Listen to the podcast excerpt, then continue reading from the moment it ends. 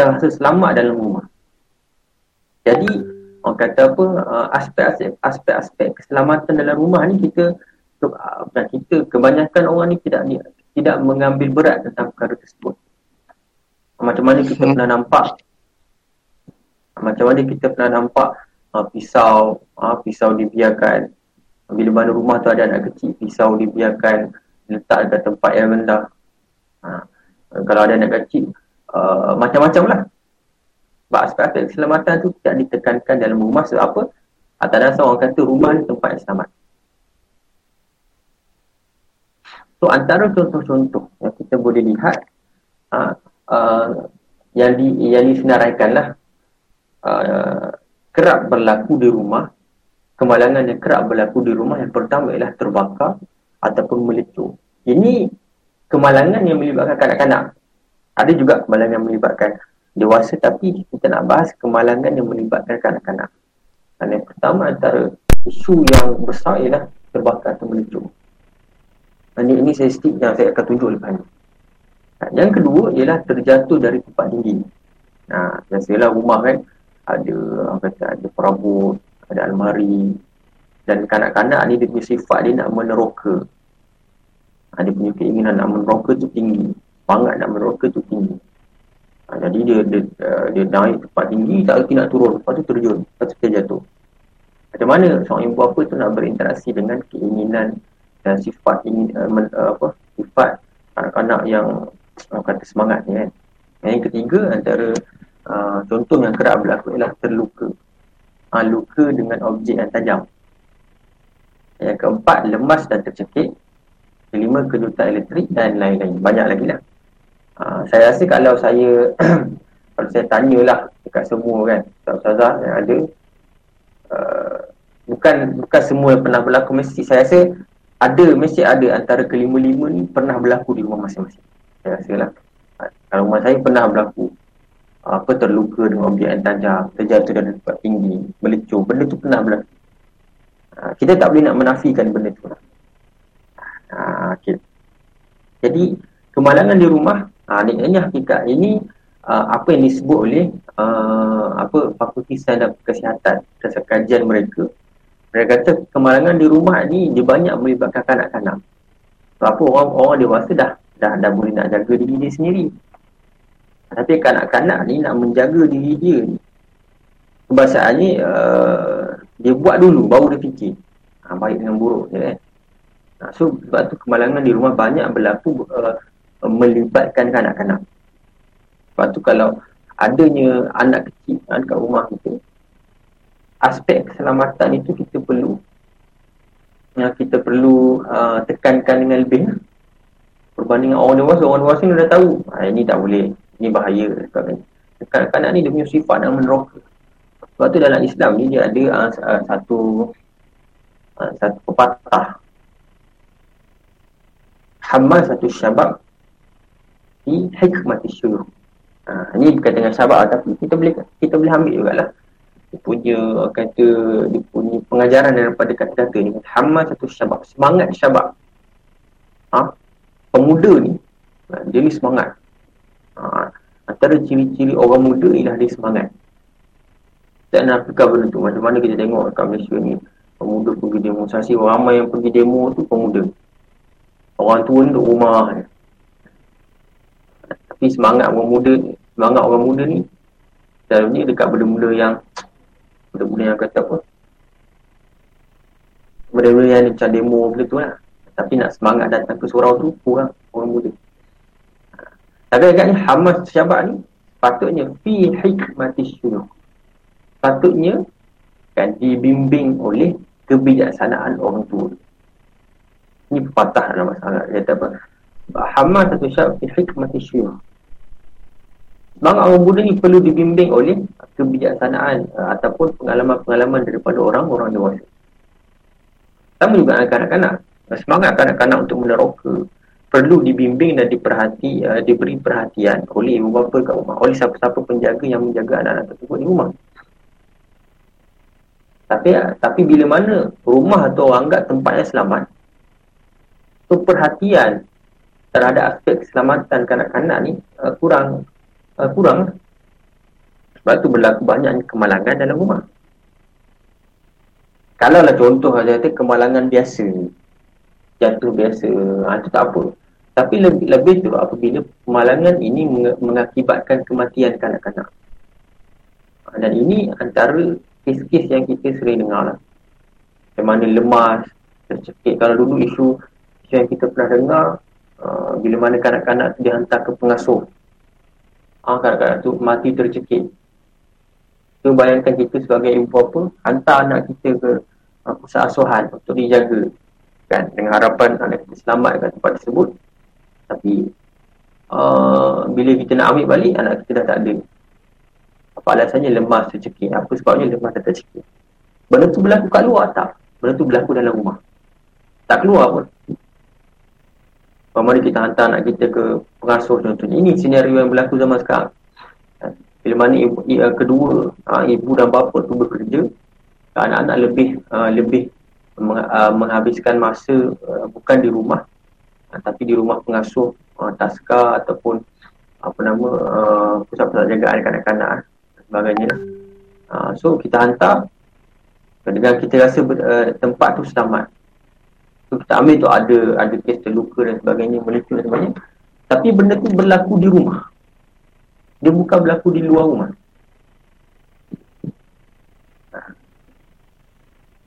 So, bila, bila benda ni berlaku, kita perlu tengoklah apa faktor-faktor ni. Ha, Okey. Ini statistik kemalangan ha, yang melibatkan kanak-kanak uh, yang melibatkan kanak-kanak lah pada tahun 2016.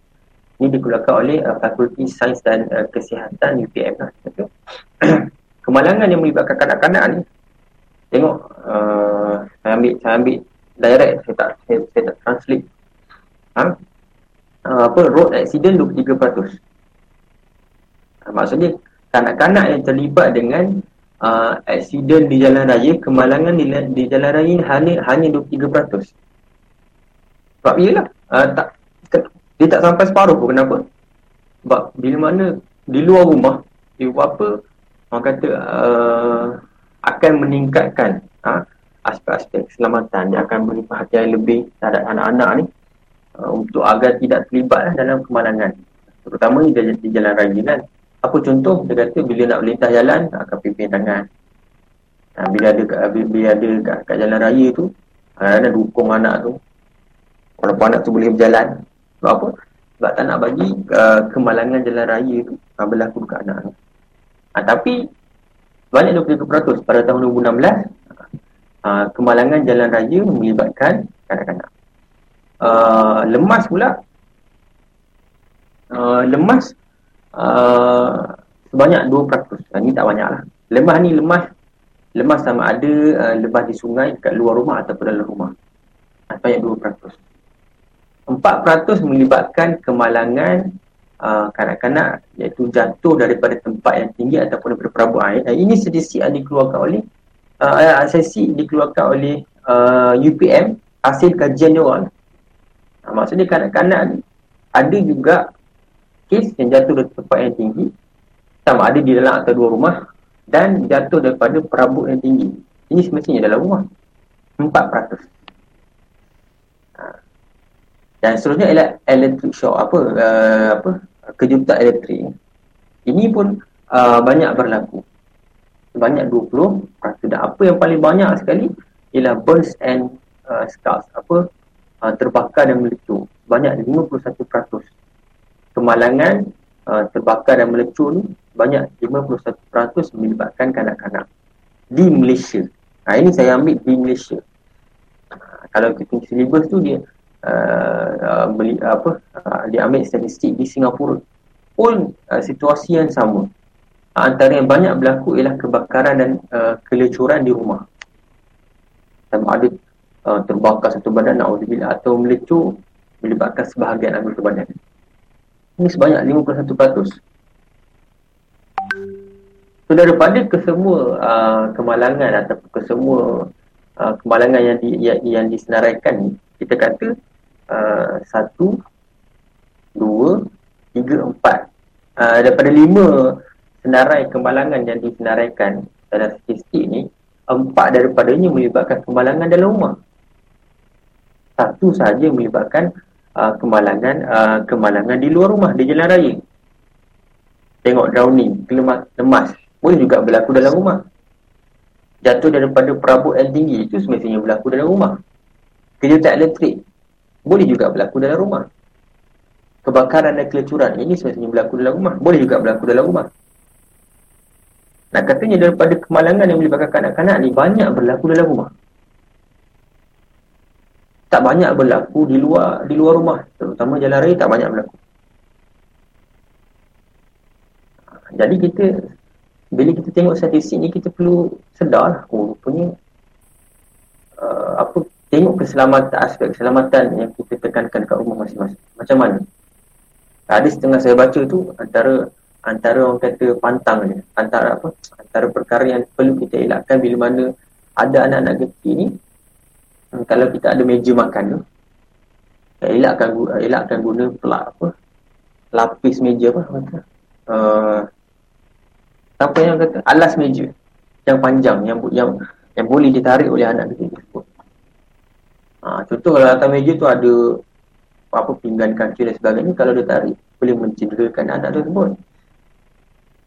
Tapi kalau anak dah besar semua tak ada masalah nak letak atas meja ke nak letak apa ke tak terbuka dan sebagainya nak letak pasu dalam rumah pun tak ada masalah. Tapi mana anak kecil ada dalam rumah ha, aspek keselamatan tu kita, kita perlu tingkatkan. Ah, apa sentimen apa pemikiran yang kita kata masuk je rumah selamat 100% ah itu kita tak boleh nak pegang ha, masuk je rumah kadang-kadang sekarang ni bila orang masuk rumah je tinggalkan anak-anak masuk dia masuk buat kerja sendiri kita main telefon ha, so masa itulah berlaku kemalangan ha, kadang-kadang anak tu main yang beli air jangan tinggal macam tu je ha, tu boleh berlaku lemas Okay. Okay. Seterusnya, frequency of child injuries in past two years by by cause. Okay. Ini ini pun sama antara uh, uh, statistik kemalangan uh, yang melibatkan kanak-kanak. Kita tengok. Kita tengok uh, peratus dia. Okay. So, uh, so, okay, apa uh, tercekik 2.3%. Poisoning 3.3%. Tercekik sama boleh berlaku dalam rumah dan di luar rumah dan kita pernah dengar kita pernah dengar ada kes kanak-kanak tercekik sampai menyebabkan kematian kanak-kanak tersebut uh, di di rumah pengasuh pun berlaku dalam rumah. Poisoning uh, uh, keracunan. Uh, ni berlaku dalam rumah juga. Uh, bila mana ubat-ubat uh, kita biar macam tu je. Anak-anak kecil ni ambil menyebabkan keracunan. Apa yang salah? Yang ketiga LNA kejutan elektrik 9.1% uh, luka-luka uh, apa ada injuries 23.9%, luka 26.9%. Uh, aksiden jalan raya 34.5%. Ah uh, ni melecur dan uh, terbakar 54.1%. Slip and fall ah uh, tergelincir dan jatuh 79.8%. Ah. So daripada senarai ini kita nampak banyak yang berlaku dalam rumah. Banyak yang boleh berlaku dalam rumah. Sebab macam saya cakap tadi, dalam rumah dia orang anggap itu tempat yang selamat, paling selamat dalam rumah. Hakikatnya, ah, tengok saya sini. Kita, yang kita tunjuk ni kan. Okey. Saya nak bawa satu isu, uh, iaitu isu kebakaran dan kelecuran. Tapi kita tengok statistik kebakaran dan kelecuran ni antara yang banyak lah yang berlaku. Okay. uh, ini daripada uh, WHO kata pada 2013, 42 42,640 children ha, kanak-kanak di bawah umur 14 tahun. Ha, seluruh dunia mati akibat kebakaran atau uh, mati akibat kebakaran.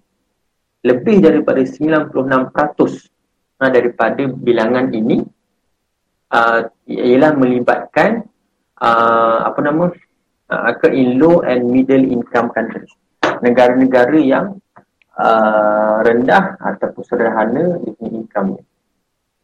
Uh, tapi kita tengok statistik 42,640 jumlah kanak-kanak yang mati akibat kebakaran seluruh dunia dan lebih daripada 96% melibatkan negara-negara uh, negara-negara apa yang, yang kurang maju ni negara-negara yang tidak maju dan WHO kata uh, burden of this project make it clear that burns are an important contributor to the overall death uh, kebakaran itu sumbang uh, memberi sumbangan yang besar terhadap kematian dan uh, apa kecederaan in children uh, kecederaan kanak-kanak terutama dekat negara-negara yang uh, low income and middle income countries.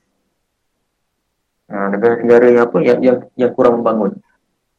Uh, ini laporan daripada Fakulti Perbadanan Sains Kesihatan BPM.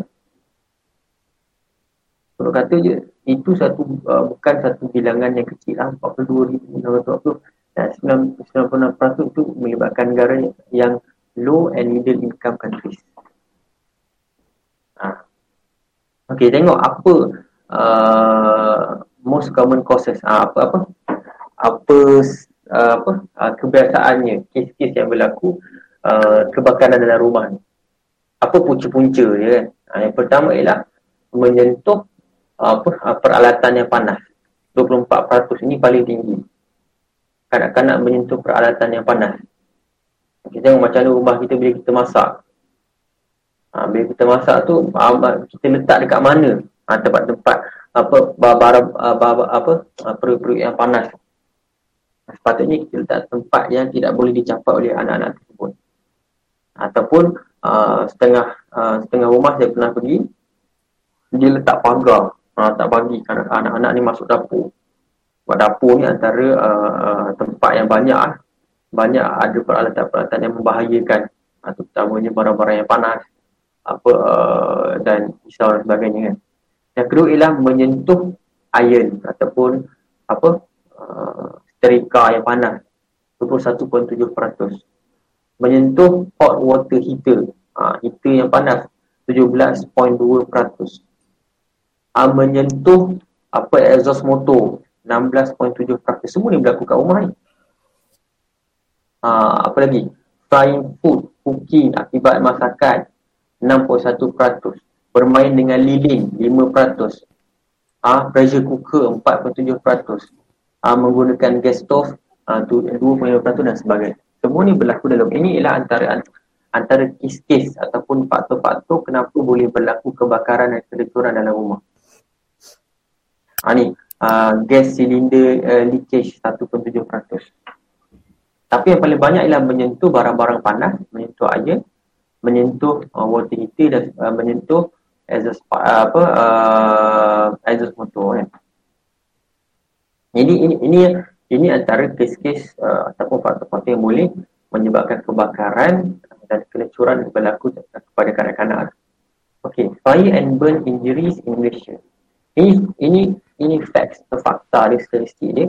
Every two weeks, setiap dua minggu, a child in Malaysia dies from a fire or burn setiap dua minggu seorang kanak-kanak di Malaysia mati akibat apa? Ah, akibat daripada uh, kebakaran ataupun kelecuran setiap dua minggu. Oh, bayangkan bukan statistik ramai-ramai ni setiap dua minggu. 6.4% parents report there had been a fire in their home in the past two years. Ha, daripada tahun 2016, 2016 2015 6.4% ha, ibu bapa melaporkan adanya kebakaran berlaku kat rumah mereka 54% of parent report that their child suffered at least one form of burn. Ha, dia kata 54% lebih separuh. Ha, parents melaporkan ibu bapa melaporkan bahawa anak mereka ini ada mengalami kemalangan at least satu form of burn injury. At least sekali kebakaran atau kelecuran uh, berlaku kepada anak-anak anak-anak mereka pada tahun 2016 dan 2015 54% lebih daripada separuh ini yang dilaporkan ha, tu bayangkan ah, kes-kes tak dilaporkan bila mana berlaku kelecuran uh, ibu bapa kata ah, biasalah tu anak lelaki ya. Tapi itu itu still kemalangan. Okay, saya bukan kata uh, dalam rumah ni sepatutnya tak boleh berlaku kemalangan lah. Tak. Tapi selisih yang kata 54% parent, itu selisih yang banyak. Kalau kita 1%, 2%, 10% itu okey. Tapi 54% ni satu selisih yang uh, serius. Ha, kita perlu ambil perhatian yang serius. Tengok lagi. Antara lima, uh, lima punca berlaku kebakaran atau kelecuran dalam rumah ni, ha, ni uh, peralatan masakan yang panas, air yang panas, water heater, exhaust pipe yang, yang, yang macam saya sebut tadi. Eh. Ini antara punca yang berlaku kat Malaysia. Peralatan masakan yang panas dan water heater tu dua-dua tu berada berada dekat dapur. Kan. Seharusnya kalau ada anak kecil ni, kalau boleh kita elakkan anak kecil ni masuk dapur waktu kita memasak. Dan ataupun tempat barang-barang yang uh, kata peralatan-peralatan yang panas ni kita letak tempat yang tak boleh dicapai oleh mereka. Tapi yang lagi selamat kita kata okay, uh, letak tempat yang uh, ataupun tak bagi mereka masuk dapur tu. Uh, kalau nak meneroka, terokalah dalam dekat, dekat ruang tamu ke dan sebagainya. Uh, okay. Apa lagi? 51% of parents are worried that their children are more likely to suffer a burn or scar than uh, maksudnya apa? Antara uh, uh, 51 parents ibu bapa uh, risau uh, menunjukkan kerisauan uh, takut anak-anak mereka terlibat uh, dengan kemalangan kemalangan apa? Kemalangan uh, kebakaran dan kelecuran dalam rumah. Itu yang itu yang uh, paling ditetupi oleh parents. Only one in three parents consistently teach their kids about fire uh, safety. Ha, satu daripada tiga sahaja ibu bapa yang consistently, yang secara berterusan mengajar anak mereka tentang uh, tentang aspek-aspek keselamatan. Ha, ini dia, dia, dia menentu tentang aspek pendidikan. Pendidikan uh, kepada kanak-kanak. Ha, okay, tengok. Only 11% of parents report that schools frequently teach fire safety education. 11% uh, parents melaporkan bahawa sekolah itu secara frequently, secara kerap ha, mengajar fire safety education.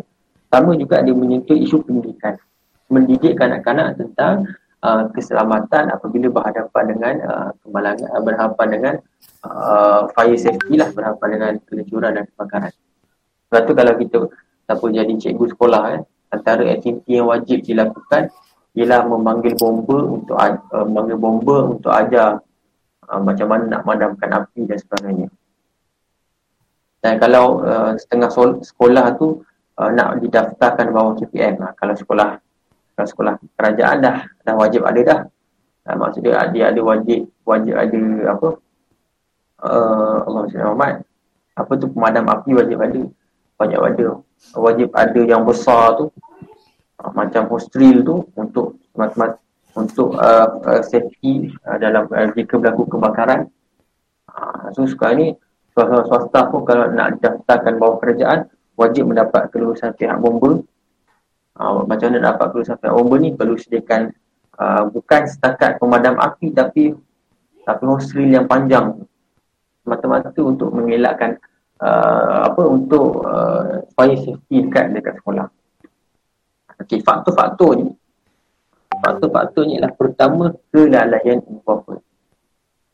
Saya bukan nak salahkan ibu bapa je tapi ini ini hakikat yang, di, yang dikeluarkan uh, kelalaian ibu bapa.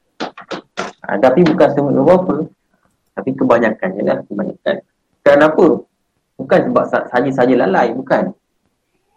Kerana ibu bapa menganggap rumah itu tempat yang selamat. Kan ada pesan Ha, kalau nak selamat duduklah dalam rumah. Tak agaknya kat rumah pun tak selamat juga. Ha. Yang kedua ialah tiada pendidikan tak isu kemalangan di rumah kepada anak-anak. Kalau nak tengok isu pendidikan ni, kita tengok statistik kat bawah tu. Uh, kekerapan uh, ibu bapa mengajar kanak-kanak tentang fire and burn safety. Uh, apa? Uh, 40.6% uh, hanya diajak apabila benda tu dah berlaku. Macam tu bila, bila kelecuran dan kebakaran dah berlaku, baru diajak, oh sekian, sekian, sekian, sekian. Ha, tak boleh ni, contohnya dah masuk dapur, dah melecur tangan kena benda panas. Oh tak boleh ni. Satu lagi, adakah istilah tak boleh tu sesuai untuk kita gunakan kepada anak-anak? Kita tengok juga. Okey. Yang seterusnya, 10.5% tak pernah ajar pada anak-anak mereka tentang fire and burn safety. Ha, keselamatan awal berhadapan uh, keselamatan tentang isu kebakaran dan uh, kelecuran. 33.1% regularly kerap juga mengajar. Dan uh, 15.8% periodically. Maksudnya uh, ajar ada waktu-waktu dia ajar. Tapi daripada sesi ini uh, majoriti ajar aku bila benda tu dah berlaku. Benda tu dah berlaku baru kita ajar okey ni tak boleh tak boleh masuk dapur ni bahaya panas. Air yang panas tak boleh pegang. Yelah anak-anak kan kalau kita nampak tengah kita tengah iron dan lain kalau tak ada iron table tu apa? Uh, iron board tu kita iron dekat bawah dia, dia nak sentuh nak try juga nak meneroka kita tak boleh salahkan anak-anak. Tak nak salahkan kanak-kanak. Sebab itulah sifat dia nak meneroka dan macam mana cara kita berinteraksi dengan anak-anak tersebut dengan kanak-kanak ni untuk untuk kita tak kita tak menghalang dia punya keinginan uh, untuk meneroka Okey, apa yang perlu dilakukan?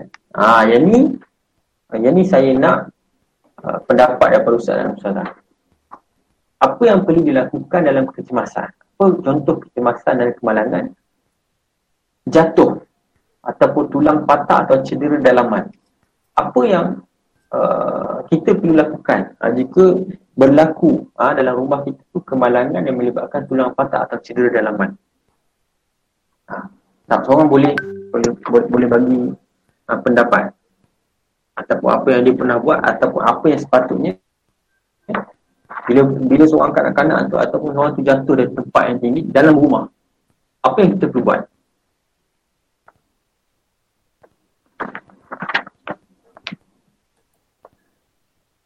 adakah sesuai untuk kita angkat uh, angkat uh, individu tersebut angkat anak-anak tu bila, bila kita dah nampak ada tulang dia patah. Adakah sesuatu untuk kita angkat? Ataupun uh, kita hanya biarkan saja jatuh jatuh tempat yang tinggi. Biarkan je lah. Apa yang sesuai? Yang pertama, ini saya tengok dalam ni, Siliban dia kata, jika anda mengisyaki tulang patah atau cedera dalaman, jangan digerakkan mangsa kecuali terpaksa.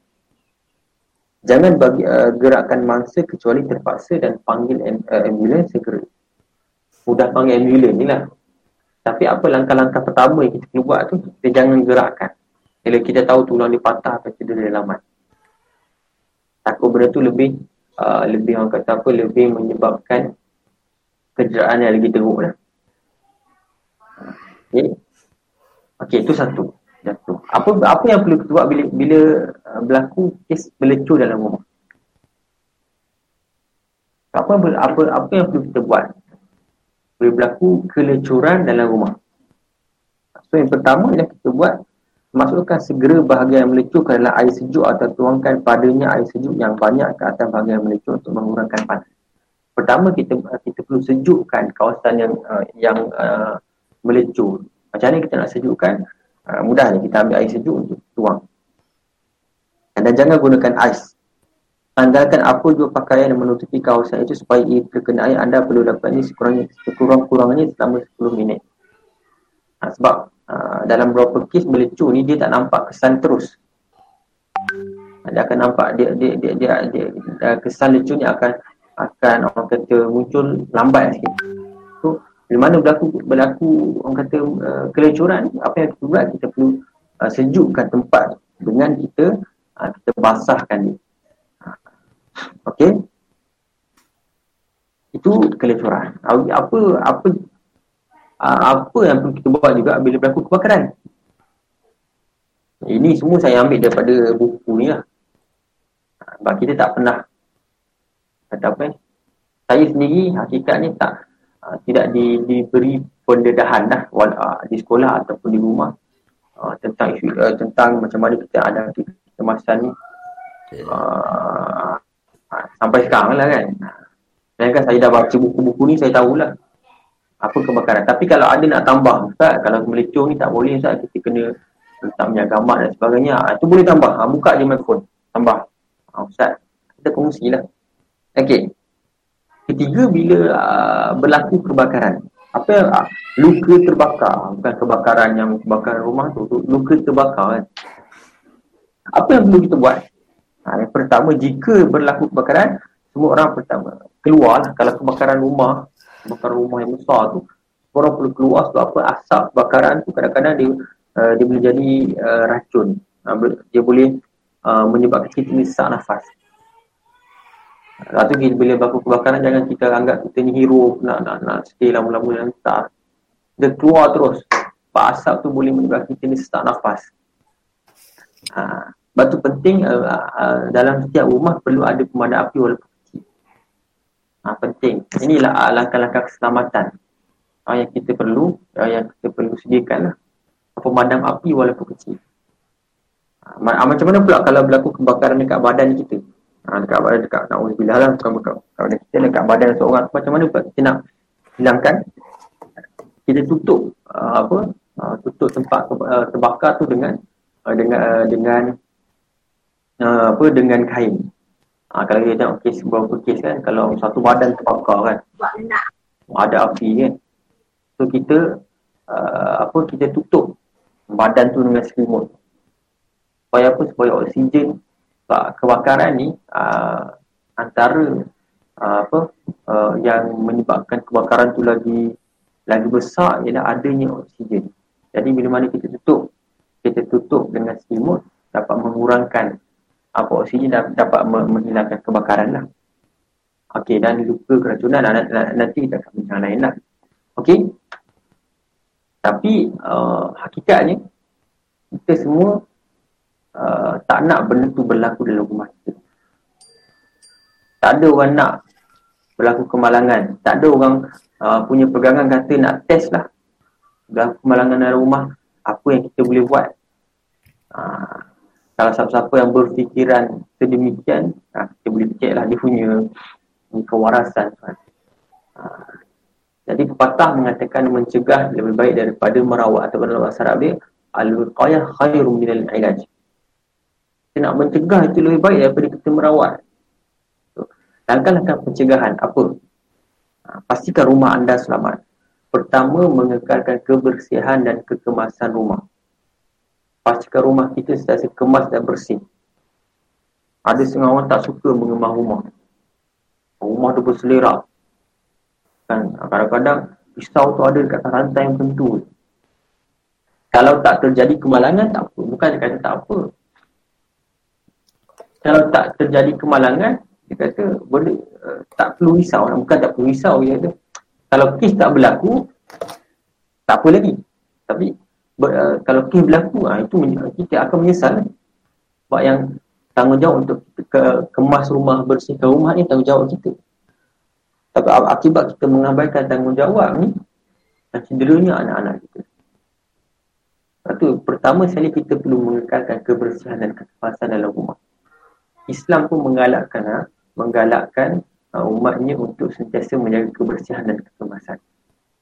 Walaupun rumah kita ni tak sebesar, ha, tak sebesar, tak besar mana rumah kita ni kecil, still kebersihan dan kekemasan itu kita perlu jaga. Itu image Islam yang kita perlu uh, yang yang kita perlu kekalkan.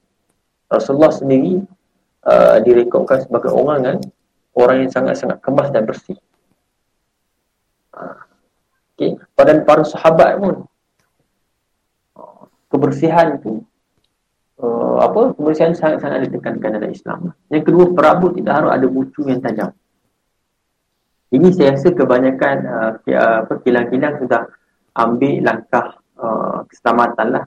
Uh, bucu-bucu yang tajam tu dia ditutup ataupun dia uh, dia, dia, buat satu uh, buat apa reka bentuk yang tidak ada bucu yang tajam. Ini sepatutnya lah perabot ni tidak tidak harus ada wujud ini bila mana uh, ada anak-anak kecil dalam rumah. Uh, yang ketiga, lantai jangan terlalu licin. Uh, lantai jangan terlalu licin. Uh, dan keempat, grill besi pada tingkap adalah digalakkan dan lebih-lebih lagi pada rumah yang ada anak kecil. Uh, lagi-lagi rumah tu rumah yang tinggi. So anak-anak kecil ni dia nak uh, meneroka, nak memanjat, nak melompat itu ini. Sebenarnya tingkap tu lagi tingkap yang terbuka luas kan. Bukan tingkap yang apa yang ada satu-satu tu kan tingkat yang luas tu kan akan panjat dan buka tingkat mungkin boleh berlaku uh, jatuh Sebenarnya simpan alatan tajam ke tempat yang tidak boleh dicapai oleh anak oleh anak kecil Sebenarnya uh, pemetik api dan mati tidak harus berselerak dan sediakan first aid uh, di rumah atau ubat-ubatan so ini antara bagi saya perkara asas yang perlu ada perasaan perlu ada ialah sediakan ubat-ubatan yang sesuai. Ini ada ada ubat minyak gamat ke. Ubat-ubat yang sesuai. Ha, kita ambil langkah pencegahan. Ha, Al-wiqayah khairu khairu minal minal ilaj. Okey. Jadi kita nak masuk isu pendidikan kanak-kanak. So antara langkah-langkah untuk kita mencegah ha, untuk kita mencegah uh, perkara ini berlaku di rumah kita uh, untuk kita boleh menurunkan statistik isu kemalangan dalam rumah ni ialah kita memberi pendidikan kepada kanak-kanak berkaitan dengan keselamatan-keselamatan dalam rumah. Tapi sebelum kita masuk isu pendidikan kanak-kanak berkaitan uh, keselamatan uh, uh, keselamatan dalam rumah ni kita nak tengok apa kepentingan pendidikan kepada kanak-kanak. Apa saranan ha, uh, yang dikatakan oleh Al-Quran berkaitan dengan pendidikan kanak-kanak. Apa contoh-contoh pendidikan yang ditunjukkan oleh Al-Quran terhadap kanak-kanak? Dan apa pendapat-pendapat ulama uh, berkaitan pendidikan kanak-kanak? Apa nas daripada hadis pula? Nak katanya pendidikan kanak-kanak ni sangat penting. Ini, ini, ini, ini kita luaskan skop. Ha, tadi kita kita bincang tentang skop kemalangan dalam rumah. So, antara langkah pencegahan ialah kita menyediakan pendidikan kepada kanak-kanak berkaitan isu keselamatan dalam rumah. Lah. Ha, tapi kita nak tengok pendidikan kanak-kanak dalam, dalam skop yang lebih luas. Yang asal dia apa kepentingan dia? Siapa yang bertanggungjawab untuk mendidik anak-anak? Dan apa senario yang berlaku uh, dalam isu pendidikan kanak-kanak sekarang? Adakah ibu bapa apa ibu bapa lebih menghabiskan masa dengan anak untuk mendidik ataupun orang lain? Dan dalam pendidikan kanak-kanak apa yang perlu didahulukan? Bagai satu baitul muslimah ataupun uh, usrah apa keluarga muslim uh, keluarga Islam apa yang perlu didahulukan dalam pendidikan kanak-kanak? Uh, so kesemua ni kita akan bicarakan. Pertama, apa kepentingan pendidikan kepada kanak-kanak? Penting tak penting? Nah, sejarah Islam telah merekodkan bahawa pendidikan itu sendiri, kepentingan ilmu itu dapat meningkatkan tamadun dalam satu kawasan. Tengoklah uh, bagaimana kerajaan Umayyah, bagaimana kerajaan Abbasiyah uh, boleh jadi kerajaan yang besar dan terbilang, semuanya akibat daripada pendidikan. Bila mana kerajaan Abbasiyah itu ada, ada apa? Dia boleh diasaskan uh, uh, Baitul, bukan Baitul Izzah, dia asaskan Kabatul Maqdis. Astagfirullahaladzim Apa ya? Pada kerajaan Abbasiyah tu? Markas, markas ilmu lah Tapi dia satu nama saya, saya, saya ingat. Baitul Izzah Baitul Hikmah Betul? Baitul Hikmah ha, Baitul Hikmah. Ha, Terima kasih Ustaz. Ha, Baitul Hikmah Macam mana ha, kerajaan Abbasiyah tu boleh menjadi kerajaan yang sangat-sangat terbilang sangat cemerlang sangat kuat sebab apa? Adanya Baitul Hikmah. Benda tu direkodkan dalam sejarah. Dan macam mana umat Islam itu uh, menjadi umat yang terbilang sebab, sebab adanya kepentingan pendidikan sebab tu pendidikan ni satu isu yang uh, bukan isu main-main. Dia, dia, dia sebab tu pendidikan ni hak semua orang. Kepentingan pendidikan ni kita tak boleh nak nafikan. Orang yang menghalang uh, pendidikan disebarkan itulah orang yang orang yang uh, melakukan apa perbuatan yang menyalahi hak asasi manusia. Sebab apa Nabi kata baliu uh, berkaitan dengan pendidikan eh. Apa kenapa pendidikan ni sangat-sangat penting? Nabi kata baliu anni wal ayah. Sampaikanlah daripada aku lepas saya itulah uh, konsep pendidikan dalam Islam. Sampaikan. So dalam pendidikan perlu disampaikan. Sampaikan ilmu. Balighu anni wal ayah. Nabi kata lagi, Rubba mubalil au amin sami'in. Ha, itu itu galakan Nabi untuk menekankan pendidikan kepada semua orang. Rubba mubalil au amin sami'in. Boleh jadi orang yang menyampaikan itu lagi lagi peka, ha, lagi tahu, ha, lagi cakna daripada orang yang mendengar. Orang yang disrubba mubalil au amin sami'in. Ha, itu, itu hadis-hadis ni nak kata ilmu itu perlu disebarkan dan benda itu berlaku dalam pendidikan ha, bagaimana, bagaimana kerajaan Abbasiyah ha, bagaimana kerajaan Abbasiyah tu tidak me, me, mengecilkan skop pendidikan hanya dalam uh, ilmu-ilmu Islam sahaja tak. Mereka meluaskan pendidikan mereka meluaskan intelektual itu uh, dalam konteks yang lebih luas. Ha, mereka menterjemahkan ha, ilmu-ilmu barat ilmu-ilmu uh, ilmu-ilmu barat ketika itu ke dalam uh, ke dalam bahasa Arab semata-mata untuk tahu apa yang dibincangkan dalam ilmu barat. Apa berkaitan dengan ilmu falsafah dan sebagainya apa natijahnya? Tengok kerajaan Abbasiyah jadi satu kerajaan yang kuat. Uh, pada pada waktu itu kerana pentingnya pendidikan. Dan bila mana kerajaan Abbasiyah dijatuhkan uh, oleh uh, oleh uh, oleh apa? Oleh Tartar. Oleh, oleh kaum Tatar ni, Tartar ni, apa perkara pertama yang mereka buat? Dan mereka me- melenyapkan ataupun uh, menghanyutkan uh, uh, apa buku-buku yang ada dekat Baitul Hikmah. Mereka tahu mereka boleh jatuhkan kerajaan Abbasiyah. Tapi kalaulah uh, pendidikan ataupun ilmu itu tidak dihilangkan, kerajaan Abbasiyah akan bangkit balik. Jadi khazanah-khazanah ilmu banyak hilang. Ha, ha, banyak hilang pada uh, pada waktu tersebut. Sebab tu kalau kita belajar belajar belajar ilmu agama, belajar apa? Belajar dalam beberapa fiqh ke dalam bidang-bidang tauhid ke, ada setengah-setengah kitab tu kita kata tidak dijumpai sampai sekarang. Ha, okay? Itu kepentingan pendidikan. Dan apa kepentingan pendidikan kepada kanak-kanak? Oh, sangat-sangat penting lah. Sebab kanak-kanak ni macam saya kata hikmat syabab. Ini syabab. Kanak-kanak ni sifat dia nak, nak uh, ingin tahu tu sifat ingin tahu tu sangat-sangat tinggi. So siapa yang perlu bimbing ialah ibu bapa. Supaya sikap ingin tahu tu tak membawa kanak-kanak tersebut ke uh, ke satu uh, apa lembah yang uh, lembah kebinasaan. Dan dalam Quran Allah kata ku anfusakum wa ahlikum nar jagalah diri kamu dan keluarga kamu daripada ahli daripada neraka. Macam ni kita nak jaga dan kita didik anak-anak kita. Ini kepentingan pendidikan. Ini saya tak langsung Al-Quran telah tunjukkan bahawa perlunya ada pendidikan dalam setiap keluarga.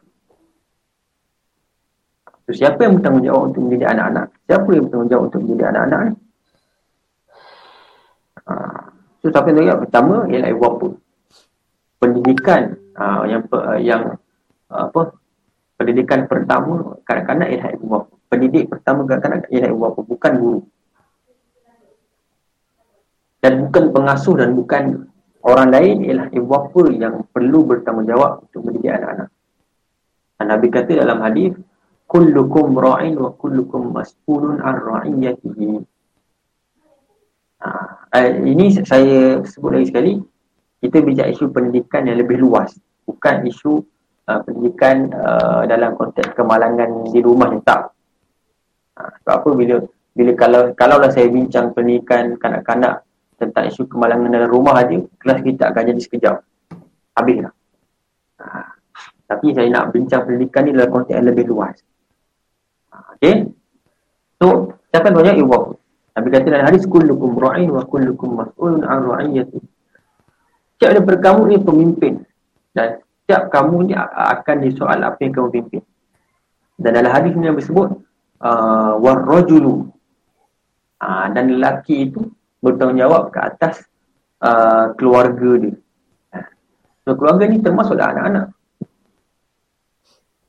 Sebab itulah tanggungjawab mendidik itu dah tanggungjawab terletak kepada ibu dan bapa. Dan dalam hadis juga Nabi sebut wal mar'atu. Wal mar'atu ni merujuk kepada isteri dan merujuk pada tanggungjawab sebagai, uh, sebagai ibu untuk menjaga anak-anak. Siapa yang bertanggungjawab? Ibu dan bapa. Itu yang pertama. Lepas tu bila mana uh, kita berhadapan dengan uh, apa situasi COVID-19 itu menguji sebenarnya, menguji ibu bapa. Bagaimana ibu bapa nak mendidik anak-anak uh, bagaimana ibu bapa nak memastikan anak-anak ni mendapat pelajaran dan pendidikan yang baik. Tanggungjawab untuk mendidik dan mengajar itu uh, berpindah ke apa berpindah kepada ibu bapa secara langsung. Bila kes COVID-19 ni semakin meningkat. Bila uh, bila bila mana PDP itu berjalan secara online guru tak boleh nak paksa. Setiap pelajar masuklah kelas tak boleh nak denda. Paksaan ini galakan ini hanya boleh dibuat oleh ibu bapa dekat rumah. Ha, kes-kes yang berlaku banyak bila mana kelas online tengah pelajar tak masuk bila kita tanya bila kita tanya ibu bapa ni bila bila kita kita contact parents dia kata oh maaf lah ustaz. Ha, saya dekat tempat kerja saya tak boleh nak pantau anak saya. Masuk kelas ke tak. Ha, nanti saya marah. Ha, dia pun marah anak dia. Marah marah marah. Minggu masuk kelas.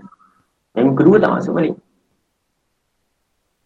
Ha, sebab pendidikan dan galak bimbingan ini perlu baku secara berterus, berterusan siapa yang menjawab ibu bapa yang kedua ialah guru. Ha, guru di rumah. Satu pendidikan ni penting. Satu pendidikan di sekolah tu penting. Ibu bapa tak uh, tak kalau senior sekarang ibu bapa takkan ada dengan dengan anak-anak mereka sepanjang masa tak. Anak-anak nak keluar bersosial dengan masyarakat. Itu juga membantu uh, apa perkembangan kanak-kanak. Bila mana kita hantar ke sekolah yang bertanggungjawab untuk mendidik anak-anak ialah guru. Dan tugas guru ni tugas yang penting. Sebab tu guru ni dia punya dia punya tanggungjawab ni sangat-sangat besar mendidik anak-anak. Macam yang kita dengar dulu, dulu ada satu apa uh, patah macam ibarat lah dikatakan. Uh, takkan ada, takkan adanya Perdana Menteri kalau tak adanya guru. Takkan adanya doktor kalau tak adanya guru. Tak katanya guru ni memainkan peranan yang sangat penting dalam membina tamadun, dalam membina uh, dalam membantu perkembangan kanak-kanak. Satu cabaran menjadi seorang guru ni sangat-sangat orang kata sangat-sangat besar. Lagi-lagi dalam dalam situasi sekarang ni, guru nak mengajar tapi murid tak ada. Ha, murid 40 orang tapi yang masuk hanya 10 orang je. Ha, bagaimana nasib, nasib lagi 30 orang? Ha, itu cabaran sekarang guru nak mengajar eh. Siapa yang bertanya? Ah, okay. Yang kedua ialah guru. guru. Okey. Apa nas penekanan? Ha? Nas penekanan uh, pendidikan kanak-kanak dalam Al-Quran. Kita boleh tengok dalam surah Luqman. Ha, dalam surah Luqman banyak nasihat. Ha, ini antara antara orang kata uh, senario pendidikan kanak-kanak yang Allah rakamkan dalam Quran yang berlaku antara Luqman uh, Luqman Al-Hakim dengan anak-anak dia. Bagaimana Luqman Al-Hakim ni uh, memberi nasihat kepada anak-anak untuk tidak meninggalkan solat, tidak menyekutukan Allah, bersabar dan setiap ujian, itu ialah patutnya uh, uh, yang berlaku dalam dalam uh, dalam setiap keluarga uh, sekarang.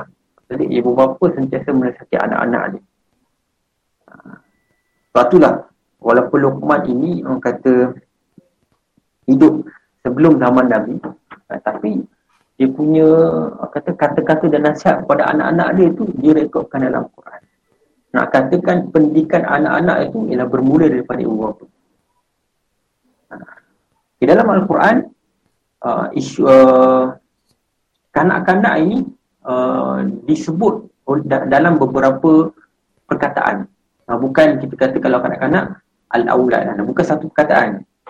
Ada juga uh, digunakan perkataan walad aulad wildan ha? Uh, zurriyah abna'u bunya banin bani sabi tif atfal. Nah semua itu menunjuk kepada kanak-kanak. Ha. Okey uh, uh, nas penekanan pendidikan kanak-kanak dalam Quran kita boleh tengok dalam surah uh, dalam surah An-Nur ayat ayat 58 dan 59 berkaitan dengan isu keizinan untuk masuk ke dalam bilik eh Ha, ini uh, antara nas yang jelas.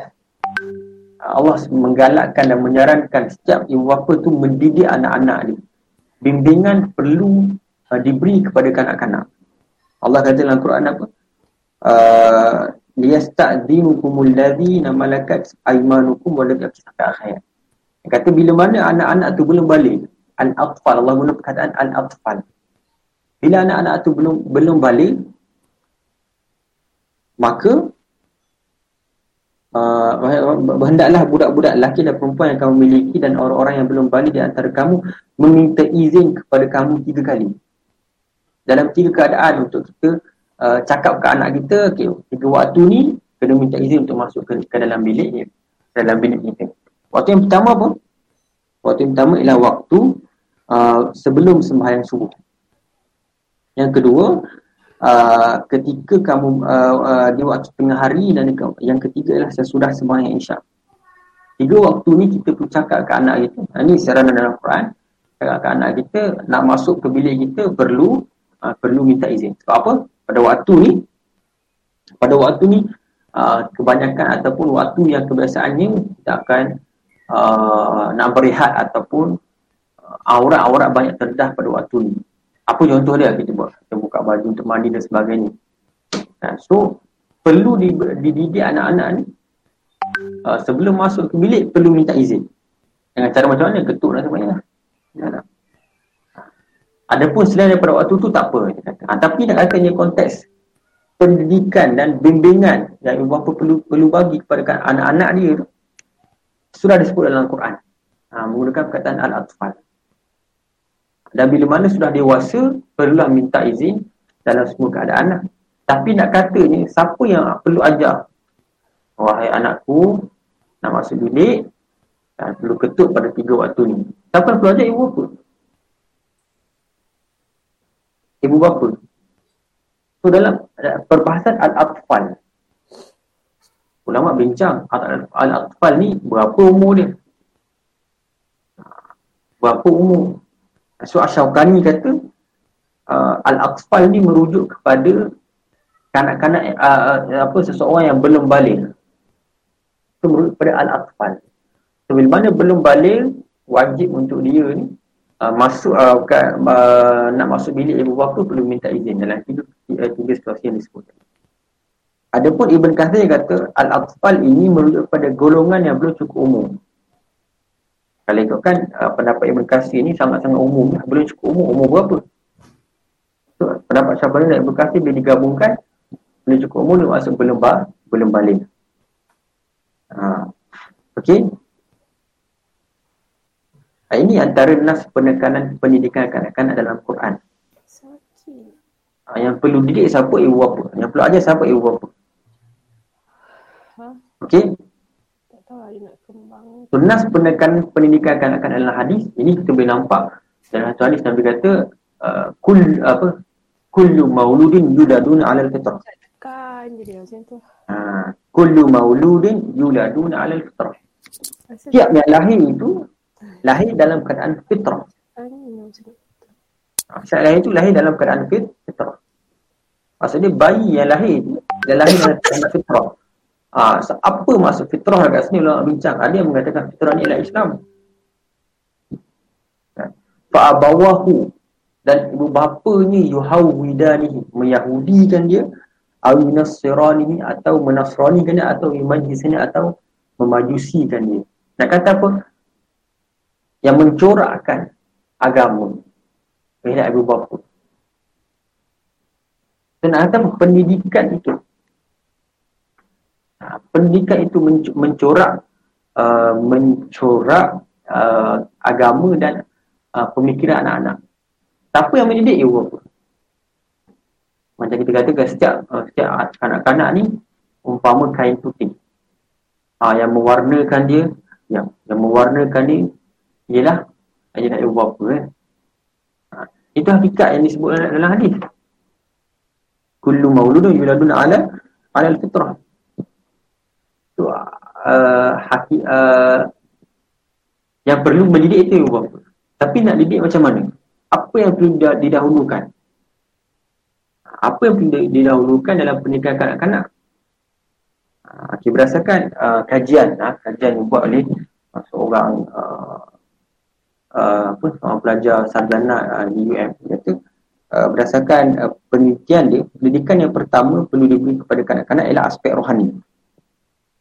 So, ini ini ini pendidikan yang paling utama kita perlu bagi kepada kanak-kanak, kepada anak-anak kita, aspek rohani. Apa itu aspek rohani? Aspek ibadat dan adab.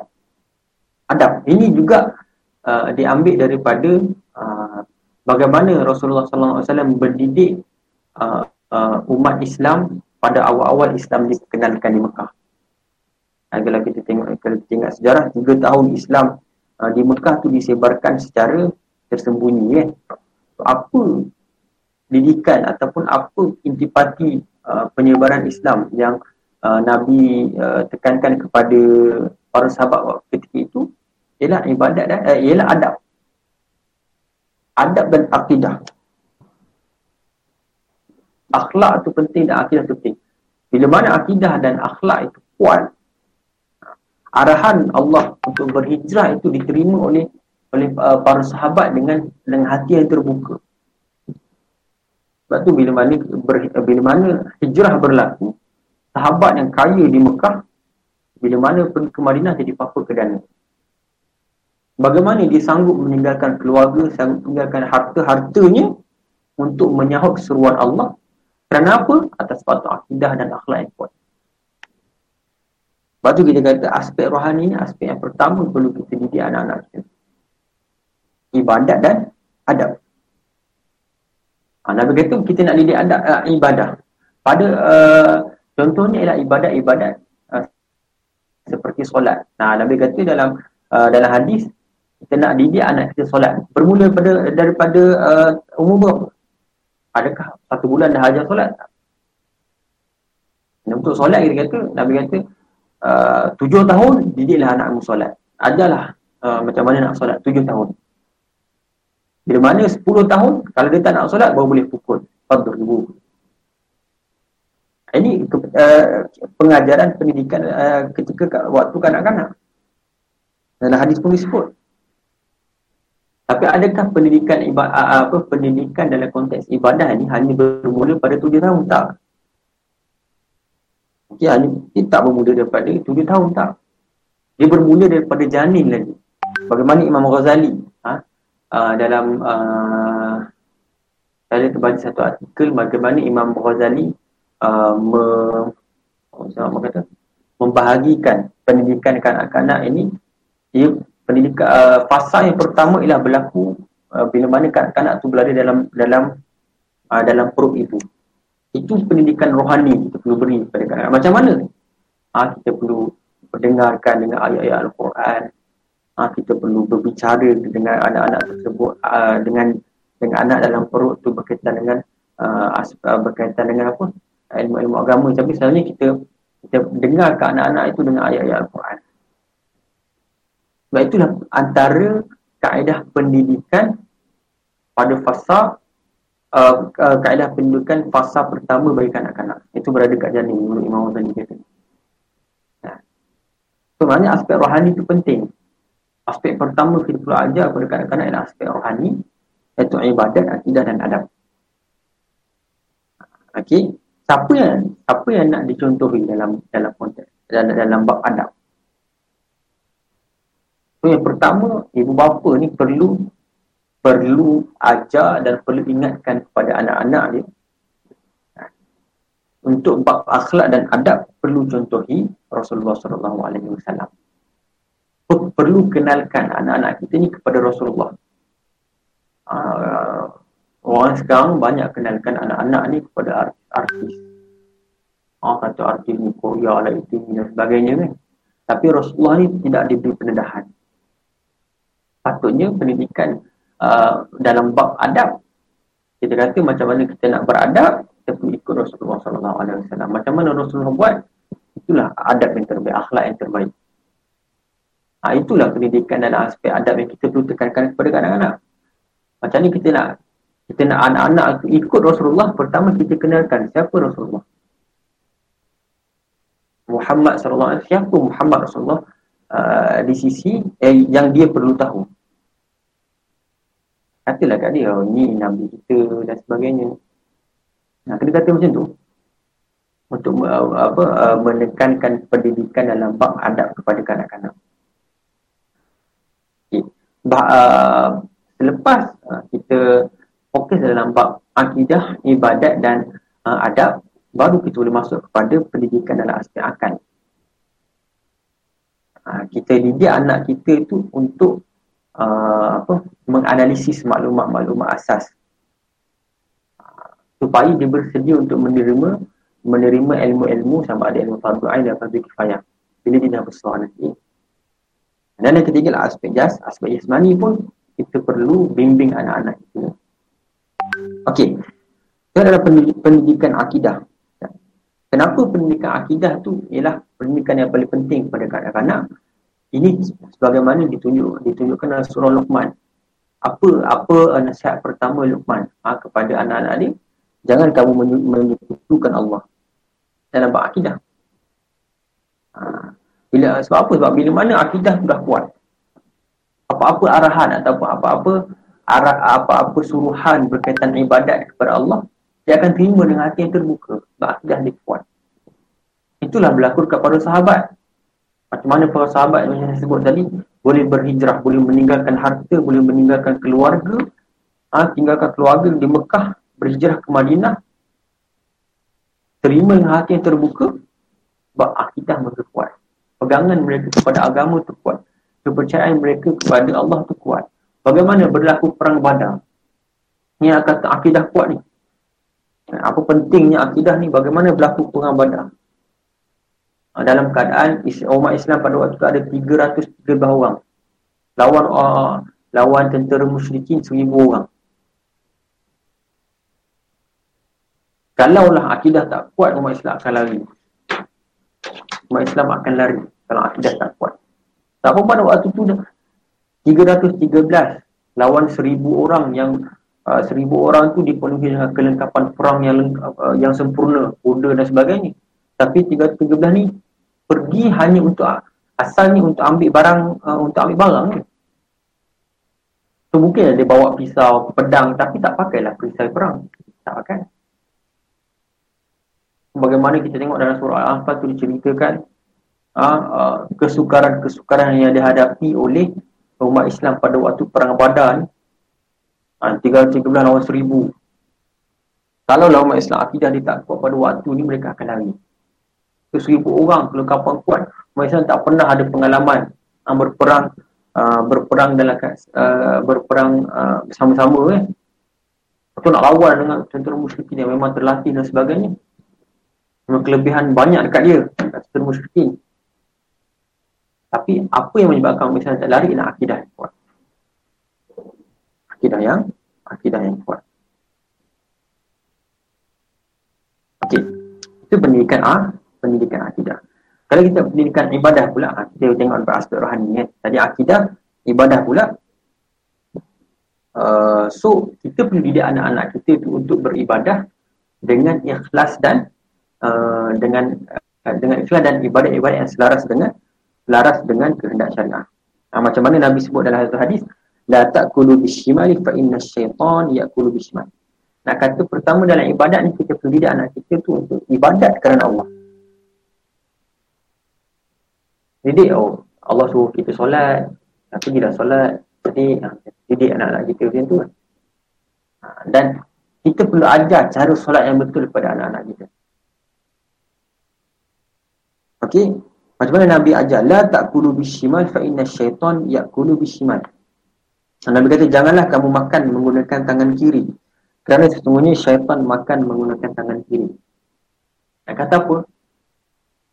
benda tu perlu selaras dengan syariat. Makan boleh je dua-dua tangan. Tapi syariat anjurkan makan dengan tangan tangan kanan. Macam mana kita nak solat? Kita ajak ibadat-ibadat yang selaras dengan syariat.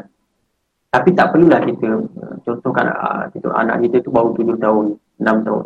Kita ajar terus puasa. Ah tahun ni wajib puasa 30 hari. Ah, ajar slow-slow lah. Bitadarruj. Macam solat tadi Nabi kata tujuh tahun hingga sepuluh tahun Hingga 9 tahun tu kita ajar dulu cara solat. Kita ajar dulu uh, kita galakkan uh, dia solat Ha, tak solat tak apa, kita marah lagi waktu ni. Yang penting kita sentiasa ingatkan anak-anak kita untuk solat. Bila mana sampai 10 tahun, baru kalau dia tak solat, baru kita pukul dia. Pukul tu, pukul pun bukan pukul yang kuat sampai memberi kesan tak. Pukul untuk mendidik. Okey, ini uh, apa ni kan dalam bab ini, dalam bab ibadat. Ha, ni tengok ni. Pada peringkat awal, kanak-kanak boleh diperkenalkan dengan perkara-perkara fardu ain yang meliputi lima perkara dalam hukum Islam. Inilah bab ibadah. Pertama kita perlu kenalkan dulu. Kita kenalkan dulu fardu ain yang meliputi lima perkara dalam hukum Islam. Yang mana solat, apa itu puasa. Kita berita darus lah. Kalau nak, nak minta anak-anak kita puasa pun, kata okay, puasa. Cuba puasa sehari dulu ataupun separuh hari dulu. Kita itu didikan, kita darus. Bagaimana uh, pentingnya uh, pendidikan ataupun uh, satu proses itu dilakukan dengan tadarus dengan berperingkat supaya anak-anak itu tak memberontak nanti. Cuma kita paksa anak-anak kita, oh, tahun ni wajib puasa 30 hari terus tanpa kita latih dia sebelum ni. Dia akan buat dalam keadaan takut kepada kita. Takut kepada Allah. Allah dah tunjuk. Allah dah tunjuk macam mana proses secara berperingkat itu penting uh, bagaimana kita tengok pengharaman arak. Kita tahu sebelum ni arak dalam kalangan uh, masyarakat jahiliah arak tu satu benda yang kita kata tak boleh nak dipisahkan. Dia ada kepentingan dari sudut ekonomi dan dia ada dia ada kepentingan dari sudut kepuasan mereka untuk minum air ni, minum, minum arak. Ha, tapi bagaimana Allah boleh mengharamkan arak 100% ada peringkat ni. Pertama Allah kata arak tu ada dia punya uh, dia punya manfaat lagi uh, dia punya mafsadah lagi besar daripada manfaat dia uh, dan Allah kata la, la, la tak apa uh, janganlah kau minum arak wa antum sukara la taqrabu salat wa antum sukara jangan kamu minum arak kalau kamu nak solat. Tapi kat ketiga Allah kata Allah mengharamkan arak satu perkara Al-Khamru Rijis Allah kata kan itu peringkat sama juga kita dan dia anak kita perlu berperingkat. Puasa kata okey puasa separuh hari dulu hari Dua tiga hari pun separuh hari. Lepas tu kita tambah sikit. Daripada pukul tujuh sampai pukul lima contoh eh, Sampai pukul lima tu dah penuh. Sampai pukul empat sampai pukul tiga contohnya puasa. Lepas tu berbuka Sama juga dengan solat Kita didik solat yang mudah-mudah tu Solat yang waktunya tidak memberatkan anak-anak kita Kita didik solat zuhur dan asar dulu Ataupun kita didik solat maghrib dan isyak dulu ha, itu itu proses didikan. Ha. Okay. Tapi antara antara cara untuk kita ajar solat uh, ialah pertama kita perlu uh, buat sekali dengan dia. Uh, buat sekali dengan buat sekali dengan anak-anak tersebut. Uh, macam ni aja kita ajar dia. Kita buat sekali. Kita dedah sebab tu uh, uh, Nabi Islam ni menggalakkan anak-anak untuk pergi ke surau masjid. Ibu bapa ni punya pergi surau ni perlu bawa anak-anak kecil. Tapi perlu pantau lah jangan sampai anak-anak tu uh, boleh menimbulkan keketuhan, uh, kebisingan dalam surau tak. Tapi Islam ni menggalakkan anak-anak tu untuk pergi bersama ibu bapa ni ke masjid untuk dididahkan dengan kepentingan solat dengan uh, solat ni sebagai syiar Islam, solat jemaah ni sebagai syiar Islam. Bawa anak-anak dan sebab tu isu putus sah atau tidak itu isu yang, yang, yang bagi saya isu yang bukan uh, konteknya ataupun apa uh, anak-anak tu bukan uh, kalau ada anak-anak kecil uh, dalam soft tu itu uh, adakah ia terputus sah ataupun tidak itu itu benda khilaf ada ada khilaf dekat satu hadis sebenarnya tapi uh, yang pentingnya yang kita nak kata anak-anak tu perlu kita bawa ke surau ke masjid. Untuk kita dedahkan. Ini antara cara didikan juga. Kalau hari pertama kita bawa dia dah main-main. Main-main ah, janganlah marah ni. Biasalah anak-anak budak-budak main-main. Tapi hari kedua tu main-main lagi. Ah, kita boleh tegur. Hari ketiga baru kita tak ambil solat dengan kita lama kelemahan dia akan rasa solat tu dah biasa dengan dia sebab tu bila nanti dia, dia akan buat dengan rasa suka rela dengan suka hati ada apa dengan uh, rela hati dia buat uh, sebab apa sebab dia dah biasa dididik uh, daripada dulu ni uh, untuk dia solat secara berjemaah. Okey, pendidikan akhlak. Pendidikan akhlak ni dalam konteks ibadah. Uh, memang kita kata akhlak aja menghormati apa dan sebagainya tapi dalam beribadah pun kita kata kena ada akhlak. Apa akhlak dalam ibadat? Pertama, ibadat tu kena ikhlas. Jangan riak, jangan menunjuk, jangan lalai dalam solat. Ha, bagaimana Allah kata dalam surah Al-Ma'un? Ha? Uh, apa? Wailul lil musalli alladzina hum an salatihim zahud. Ha. Bagaimana Allah kata celaka bagi orang yang solat yang uh, dalam keadaan lalai. Orang yang solat dalam keadaan lalai, lalai ni adalah solat yang tanpa adab. Solat yang tanpa akhlak. Solat yang berakhlak, solat dengan akhlak adalah solat yang ikhlas kerana Allah dan khusyuk. Itu kita kena ajar anak-anak kita ni uh, untuk uh, apa orang kata beribadah dengan akhlak.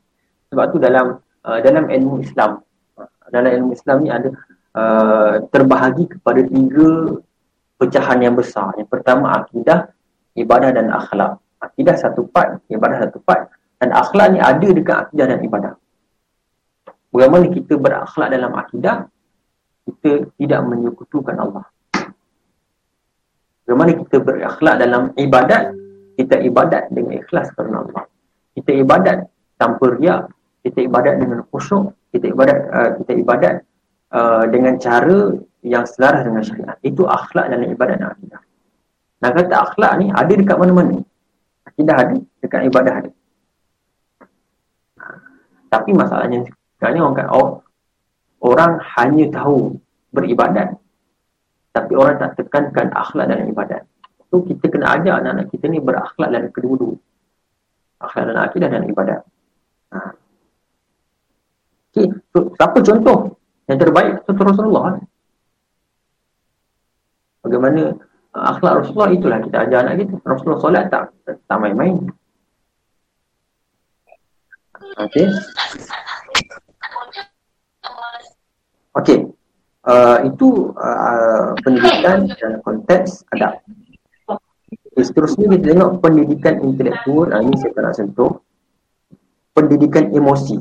Uh, kita kena ajar anak kita ni pendidikan emosi. Bukan setakat akhlak, akidah, tapi kita kena ajar juga anak-anak kita ni pendidikan emosi. Uh, ini berkaitan dengan pendidikan akal tadi, kita kena kita kena didik bimbing anak kita untuk ber, uh, mengawal emosi masing-masing. Macam mana kita kita tengok uh, Luqman Al-Hakim. Uh, dia ajak anak dia emosi. Uh, bimbing anak dia dalam emosi uh, dalam surah Luqman dia kata ya bunayya aqimis solata wa'mur bil ma'ruf wa nahy 'anil munkar. Kalau mak kata dirikanlah solat dalam bab ibadat. Wa'mur bil ma'ruf wa nahy 'anil munkar dalam bab ibadat. Wasbir 'ala ma asabak dan bersabarlah bersabarlah uh, atas segala uh, segala bala bencana yang menimpa mu. Uh, bersabarlah atas segala bala bencana yang menimpa yang menimpa mu. Itulah pendidikan emosi. Ya, yang yang Luqman Al-Hakim uh, bagi kepada anak-anak dia. Sabar terhadap dugaan. Sabar terhadap musibah yang, uh, yang menimpa emosi. Uh, Okey, ini uh, pendidikan emosi. Yang ke, yang seterusnya adalah pendidikan sosial. Uh, pendidikan sosial kita perlu dedahkan anak-anak kita ni kepada uh, komunikasi cara komunikasi dengan masyarakat. Orang Melayu ni memang terkenal dengan uh, dengan apa uh, adab yang adab sopan santun ni memang terkenal. Mana kita ajar anak-anak kita kalau salam dengan dengan orang tua perlu cium tangan, lalu depan lalu depan orang tua perlu tunduk. Ha, itu itu antara budaya-budaya Melayu yang saya rasa okay, bagus untuk kita, kita tekankan dan terapkan kepada kanak-kanak ni ber, ber, ber, bermula uh, bermula sejak awal lagi lah. Kita, kita perlu uh, kenalkan benda ni kepada anak-anak kita. Uh, uh, tapi sekarang ni isunya sekarang ni ialah uh, pendidikan sosial dan kanak-kanak ni isu sekarang di, di, di abad ini ialah terhad kerana apa? Sebab banyak anak-anak ni didedahkan dengan gadget dengan gadget dan uh, gadget dengan handphone. So pendidikan sosial ni kita tak boleh nak maksimumkan sebab apa? Mereka lebih menghabiskan banyak masa dengan gadget berbanding berbanding berbanding uh, berbanding bergaul dengan masyarakat. Macam saya sebut sebelum ni. Yang saya sebut sebelum ni saya pernah sebut lagi itu dekat kelas lain saya sebut. Nah, sekarang ini uh, kita ni uh, apa komunikasi ataupun sistem sosial kita ni uh, menghadapi satu uh, ancaman yang agak serius sebenarnya macam mana kemahiran komunikasi manusia sekarang ni uh, boleh uh, lama kelamaan akan hilang Sebab apa? Sebab sekarang ni uh, manusia lebih uh, kita lah lebih uh, berkomunikasi dengan uh, dengan uh, gadget ataupun berkomunikasi dengan dengan uh, dengan robot berbanding manusia. Macam saya kata dulu ni, kita nak order makanan. Dulu tak ada food panda. Nak order makanan, kita kena pergi kat kedai. So dalam masa yang sama, kita uh, kita akan melatih kemahiran komunikasi kita. Sebab tu waktu bila, bila, macam mana kita nak didik anak-anak kita, kita bawa anak-anak kita ke kedai, kita minta anak-anak kita bayar. Itu komunikasi sosial kita latih ke anak-anak kita. Tapi waktu sekarang, kita nak beli makanan, tak payah pergi kedai. Food panda. Buka panda, grab food. Saya bukan menyalahkan saya bukan kata benda tu negatif 100% tak. Tapi dalam, dalam konteks uh, kemahiran sosial, dalam konteks survival sosial masyarakat ni, dia ada sedikit memberi ancaman. Kita nak order makanan, pergi food panda. Panda kita order. Order, order, order. Makanan sampai. Tapi komunikasi kita dengan penjual tu tak ada. Kita lebih berkomunikasi dengan robot. Dengan apa? Dengan dengan elektronik. Ini yang berlaku dekat kanak-kanak sekarang. Dekat dunia sekarang ni yang berlaku. Ha, mungkinlah ada kalangan kita ni ada uh, tak selalu guna food panda. Itu biasa. Tapi kalau kita tanya uh, dekat pekerja-pekerja apa dekat rider-rider food panda dengan grab food ni tempahan yang mereka terima tu sangat-sangat banyak dalam masa sehari. Sampai kan ada uh, ada orang dapat uh, 1600 gaji dalam masa seminggu. Apa tugas, apa kerja dia? Food panda. Rider food panda. Nak kata apa? Tempahan tu diterima banyak. Dan dia kata antara uh, tempahan-tempahan yang ada, uh, sebahagiannya adalah daripada daripada uh, ada setengahnya kanak-kanak yang order benda tu. Dia dekat dia boleh hantar, bang saya order bang. Anak-anak boleh order. So bayangkan kalau benda ni berleluasa macam mana pendidikan sosial ni kita nak latih anak-anak itu. Sekarang ni pun ha, kelas apa kelas-kelas hanya online ni. Ha, mengancam ha, ya, orang kata apa pendidikan sosial dapat mengganggu pendidikan sosial kepada anak-anak. Penting tak pendidikan sosial? Penting. Bagaimana pendidikan sosial ni boleh melatih uh, orang kata uh, anak-anak ni untuk berdikari dalam masa akan datang. Ha, Bila dia bukannya selalu dia uh, apa sentiasa bersama kita lepas ni.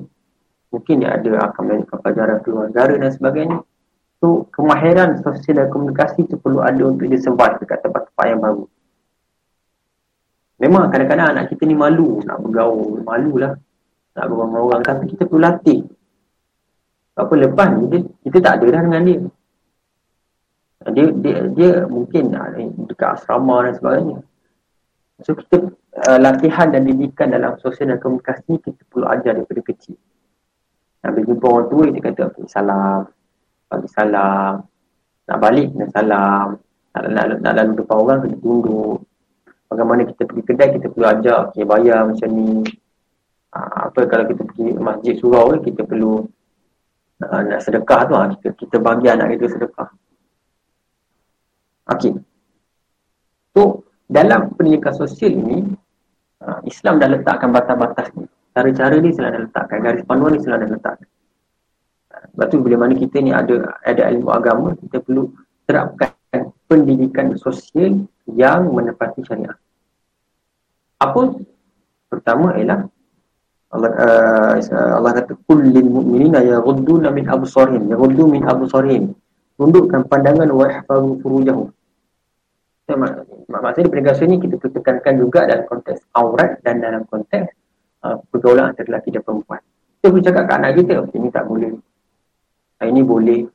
Sebab tu isu sekarang ada setengah-setengah orang nak me, nak me, nak me, apa nak menggak men, nak me, menggesa kerajaan untuk masukkan pendidikan seks dalam uh, dalam silibus uh, dalam silibus uh, budak-budak kat sekolah. Sebab apa? Benda-benda kata isu-isu seksual dah berlaku dalam sejak kanak-kanak ni. Sebelum ni kita pernah baca uh, ada uh, kanak-kanak berumur lima tahun uh, uh, me- melakukan isyarat lucah pada kawan-kawan ni dekat sekolah. Mana dia belajar? Sebab tu kita kata kita nak didik sosial, nak didik berkomunikasi, ada-ada bergaul ni, kita perlu selak didik ada-ada bergaul yang sesuai dengan syariat. Itu bagaimana aurat kita kata ni aurat tak boleh. Sekolah-sekolah agama pun. Kalau bila kita pergi sekolah-sekolah agama, ada orang mandi, antara lelaki dia tengok eh. Mandi-mandi pakai boxer je. Dia tak tahu ke aurat lutut dengan pusat tu. Lutut dengan pusat tu. Dia tahu tapi tak di tak di tak selalu di diberi peringatan oleh pihak-pihak yang bertanggungjawab. Okay, sebab tu uh, ada setengah mengatakan bahawa uh, pada umur 5 ke 7 tahun tak pasti uh, uh, tak silap saya 7 tahun. Uh, ibu bapa ni perlu mengasingkan anak-anak dia anak lelaki dan anak perempuan tempat tidur. Asingkan tempat tidur anak lelaki dan perempuan. Asingkan. Untuk kita didik pada waktu ni okey pergaulan antara perempuan dengan lelaki kita perlu batasi. Ada dia punya batas-batas dia. Ha, kalau kita nampak anak-anak kita ni melakukan satu uh, uh, apa melakukan uh, isyarat-isyarat lucah dan sebagainya kita perlu didik anak kita dengan cara yang baik itulah yang berlaku dekat remaja sekarang apa kata kata lucah apa isyarat-isyarat seksual tu bagi mereka benda tu dah normal uh, berlaku normalisasi dalam perkara-perkara tersebut Punca apa? Mungkin. Mungkin saya tak tahu kan. Mungkin ialah kurang pendidikan dan kurang bimbingan. Uh, mungkin uh, kalau ada uh, ataupun penjaga. Penjaga rumah. Okey.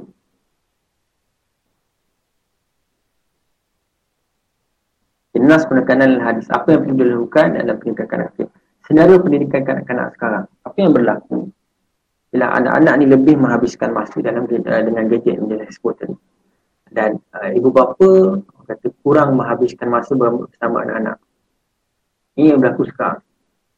Ini trend yang kita kata kalau tengok kat Malaysia kebanyakan ibu bapa ni kedua-duanya bekerja.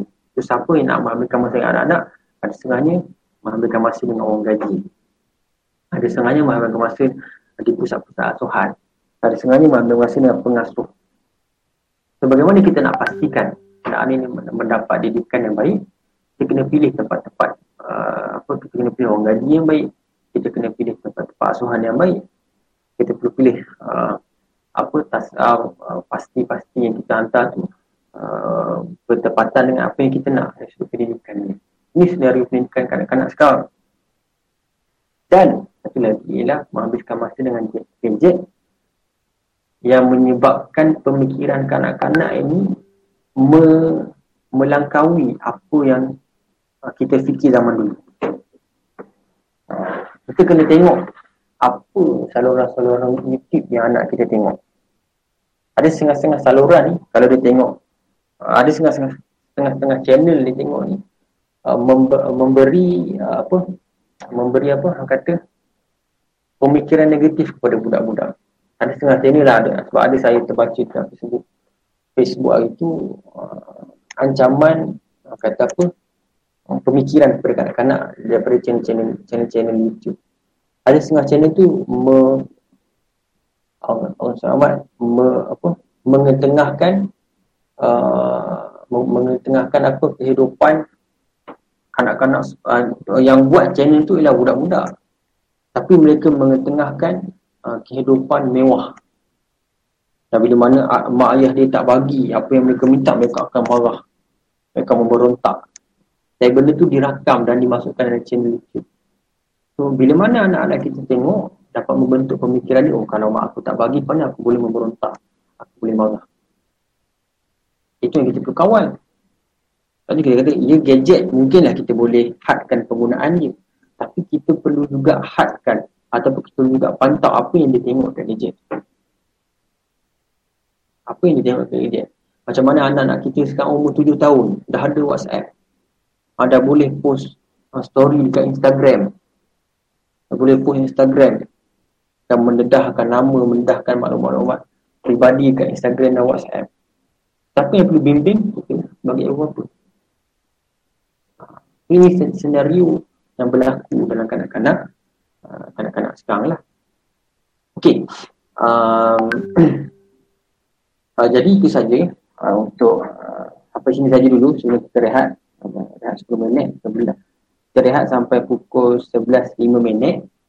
Sebab lepas ni saya nak masuk tentang isu berkaitan dengan keselamatan kanak-kanak. Yang saya bawa isu penolakan vaksin sebab uh, ini berkaitan dengan keselamatan. Keselamatan kanak-kanak tu sendiri. Uh, so saya nak bawa isu ni. Boleh kita bincangkan lepas ni.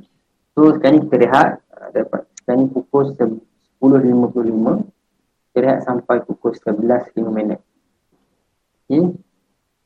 Okay